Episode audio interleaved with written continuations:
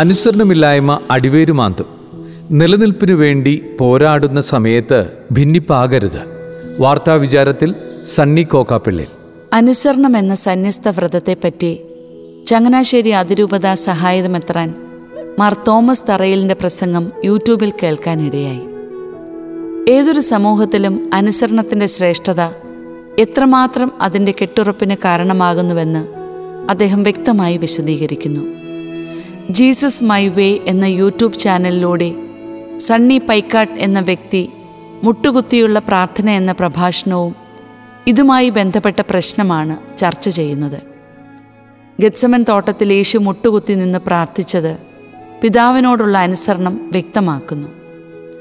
ഒരു മനുഷ്യനെന്ന നിലയിൽ വരാനിരിക്കുന്ന മണിക്കൂറുകൾ മാറിപ്പോകണമേ എന്ന് പറയുന്നുണ്ടെങ്കിലും തൻ്റെ ഇഷ്ടമല്ല, പിതാവിൻ്റെ തിരഹിതത്തിനു വേണ്ടി തന്നെ തന്നെ സമർപ്പിക്കുന്നത് നാം കാണുന്നു.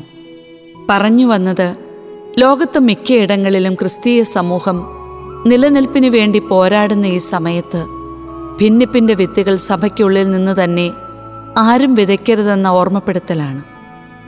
ആശയപരമായ വൈരുദ്ധ്യങ്ങൾ സഭയുടെ ആരംഭം മുതലുണ്ട്. എന്നാൽ അവയെല്ലാം പരിഹരിച്ചു മുന്നേറിയത് സഭാചരിത്രത്തിൽ നാം വായിക്കുന്നു.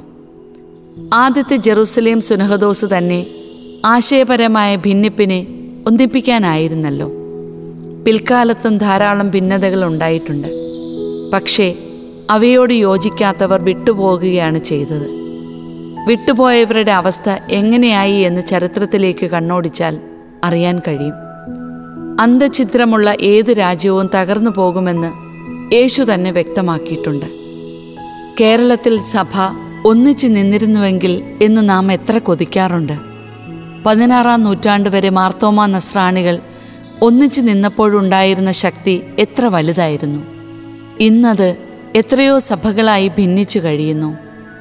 ഓർത്തഡോക്സ് യാക്കോബായ സംഘടനകൾ സമൂഹത്തിലുണ്ടാക്കുന്ന അവമതിപ്പുകൾ എത്രയെന്ന് എന്തുകൊണ്ടാണ് ആ സഭയുടെ നേതൃത്വങ്ങൾ മനസ്സിലാക്കാത്തത്? മാതൃസഭയായ സിറോ-മലബാർ സഭയിലും പൂർണ്ണമായ ഐക്യമുണ്ടോ?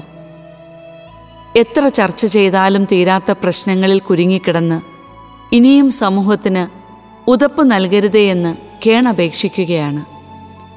രാഷ്ട്രീയ, ഉദ്യോഗ, വിദ്യാഭ്യാസ, ആരോഗ്യ മേഖലകളിൽ പ്രാഭവം പുലർത്തിയിരുന്ന കേരളത്തിലെ ക്രൈസ്തവ സമൂഹം ഇന്ന് ഏറെ പിന്നോക്കം പോയിരിക്കുന്നു. നല്ലൊരു 1% ചെറുപ്പക്കാരും ജീവിക്കാൻ നിവൃത്തിയില്ലാതെ രാജ്യം വിട്ടുപോയി. 30 വയസ്സ് കഴിഞ്ഞിട്ടും വിവാഹം കഴിക്കാൻ പറ്റാതെ ലക്ഷക്കണക്കിന് യുവാക്കൾ നട്ടം തിരിയുന്നു. 10,000-കണക്കിന് പെൺകുട്ടികൾ മതത്തെ തള്ളിപ്പറഞ്ഞ് ഇറങ്ങിപ്പോയി.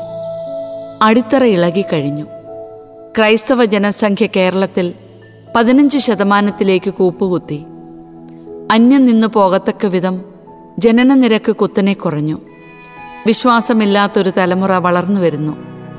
ഏതാനും വർഷങ്ങൾ കഴിയുമ്പോൾ കല്ലിന്മേൽ കല്ല് ശേഷിക്കാതെ ജെറുസലേം ദേവാലയം നശിപ്പിക്കപ്പെടുമെന്ന് യേശു പറഞ്ഞപ്പോൾ അന്ന് അതാർക്കും വിശ്വസിക്കാൻ കഴിഞ്ഞില്ല. വെറും 40 കൊല്ലത്തിനുള്ളിൽ അത് സംഭവിച്ചു. ബാലിശമായ വാദഗതികൾ ഉന്നയിച്ച് ആഭ്യന്തര സംഘർഷങ്ങളിൽ കുരുങ്ങി സഭ നശിച്ചു പോയാൽ അതിന് മറ്റുള്ളവരെ പഴിച്ചിട്ട് കാര്യമില്ല. പിശാച് ഭിന്നിപ്പിലൂടെയാണ് ഉള്ളിൽ കയറുന്നത്. ഭിത്തിയുടെ വിടവിലൂടെ ക്ഷുദ്രജീവികൾ അകത്തു കയറിയിട്ട് അതിനെ കുറ്റം പറഞ്ഞിട്ട് കാര്യമില്ലല്ലോ. ഞാൻ അംഗമായിരിക്കുന്ന സിറോ-മലബാർ സഭയോട് മാത്രമല്ല, എല്ലാ ക്രൈസ്തവ സഭകളോടും പറയാനുള്ളത് ഇനിയെങ്കിലും ഒന്നിച്ചു നിൽക്കണമെന്നാണ്. കാലം അത്യാവശ്യപ്പെടുന്നു. തങ്ങളുടേതായ സുരക്ഷിത മണ്ഡലങ്ങളിലിരുന്ന് എല്ലാം ശുഭമാണ് എന്നാരും ചിന്തിക്കരുത്. ദൈവം സ്നേഹമാണെന്ന് നാം വിശ്വസിക്കുന്നു. ക്രിസ്തുവിൻ്റെ സ്നേഹമാണ് എല്ലാവരെയും രമ്യതപ്പെടുത്തുന്നതെന്ന് നാം കരുതുന്നു. അപ്പോൾ ഭിന്നതയിൽ പ്രവർത്തിക്കുന്നത് പിശാചിൻ്റെ തന്ത്രമാണെന്ന് വായിക്കാൻ കഴിയും. ബന്ധപ്പെട്ടവർ ഇത് തിരിച്ചറിഞ്ഞില്ലെങ്കിൽ അതിന് കൊടുക്കേണ്ട വില തിട്ടപ്പെടുത്താൻ പോലും കഴിഞ്ഞെന്ന് വരില്ല. ഭൂമിയുടെ നിലനിൽപ്പ് ആശങ്കാജനകമോ?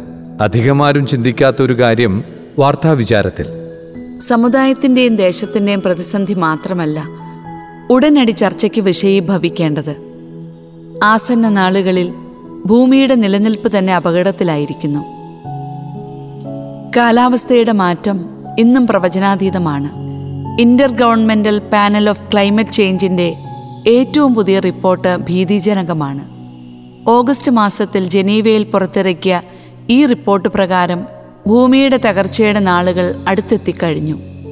ആഗോള താപനം വരുത്തിവെക്കുന്ന പ്രശ്നങ്ങൾ പലതും പരിഹരിക്കാൻ പോലും കഴിയാത്ത വിധം ദുർഘടമായ അവസ്ഥയിലേക്ക് കാലാവസ്ഥയെ മാറ്റിമറിച്ചിരിക്കുന്നു.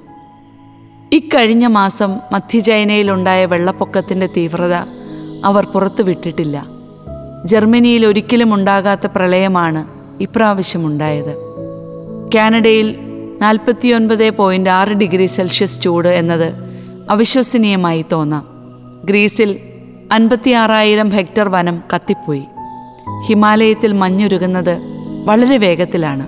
യൂറോപ്പിലെ ആൽപ്സ് പർവ്വതനിരയിലും മഞ്ഞുരുകിക്കൊണ്ടിരിക്കുന്നു. ഏതാണ്ട് 30 വർഷങ്ങൾക്കുള്ളിൽ ആർട്ടിക്കിലെ മഞ്ഞുകട്ടകൾ അപ്രത്യക്ഷമാകും. ഇവയൊക്കെ സമുദ്രജലത്തെ ചൂടാക്കും. നീരാവി വർദ്ധിച്ച് മഴയുടെ അളവ് കൂടും. ഏതാനും വർഷങ്ങളായി ചുഴലികളുടെ എണ്ണം ക്രമാതീതമായി ഉയരുകയാണ്. കനത്ത മഴയും മേഘസ്ഫോടനങ്ങളും വർദ്ധിച്ചുകൊണ്ടിരിക്കുന്നു. ചില സ്ഥലങ്ങളിൽ ഭൂമിക്ക് താങ്ങാനാവാത്ത മഴയാണ് പെയ്യുന്നത്. പരിസ്ഥിതിക്ക് യോജിക്കാത്ത വികസനം ദുരന്തത്തെ വിളിച്ചു വരുത്തുകയാണ് ചെയ്യുന്നത്. കാർബൺ ഡൈ ഓക്സൈഡിൻ്റെ അമിതമായ ബഹിർഗമനമാണ് ആഗോള താപനത്തിൻ്റെ കാരണം. ഇന്നത്തെ രീതിയിൽ മുന്നോട്ടു പോയാൽ 2040 താപന തോത് 2 ഡിഗ്രി സെൽഷ്യസ് വരെ ഉയരുമെന്ന് വിദഗ്ധർ പറയുന്നു. ഇന്ത്യയിലെ ജനങ്ങളുടെ 24% പേരെ ഇത് നേരിട്ട് ബാധിക്കും. പല നഗരങ്ങളും അപ്രത്യക്ഷമാകും. പ്രളയവും മണ്ണിടിച്ചിലും കാരണം ജീവിതം ദുസ്സഹമാകും. ഈ പ്രതിസന്ധിയെ അതിജീവിക്കാനും പരിഹരിക്കാനും നിർദ്ദേശിക്കാനുമുള്ള പ്രവർത്തനങ്ങൾ ഇതുവരെ തുടങ്ങിയിട്ടില്ല. സഹസ്രാബ്ദങ്ങളായി കട്ടപിടിച്ചു കിടന്ന മഞ്ഞുകട്ടകളെ ഉരുക്കി ജലമാക്കി മാറ്റിക്കൊണ്ടിരിക്കുന്നത് മനുഷ്യൻ്റെ തെറ്റായ വികസന നയമാണ്. കഴിഞ്ഞ ഏതാനും ദശകങ്ങൾ കൊണ്ടാണ് സഹസ്രാബ്ദങ്ങളായുള്ള ഒരു സംവിധാനത്തെ ഇല്ലാതാക്കിയത്. ആർത്തി പൂണ്ട മനുഷ്യൻ ഭൂമിയുടെ ചരമത്തിന് സ്വയം കുഴി തോണ്ടുകയാണ്. IPCC റിപ്പോർട്ട് സമിതി അംഗവും കാലാവസ്ഥാ ശാസ്ത്രജ്ഞനുമായ ഡോക്ടർ റോക്സി മാത്യു കോളിൻ്റെ ലേഖനം മനോരമ ദിനപത്രം ഓഗസ്റ്റ് 10 സഗൗരവം ചർച്ചാവിഷയമാകണം.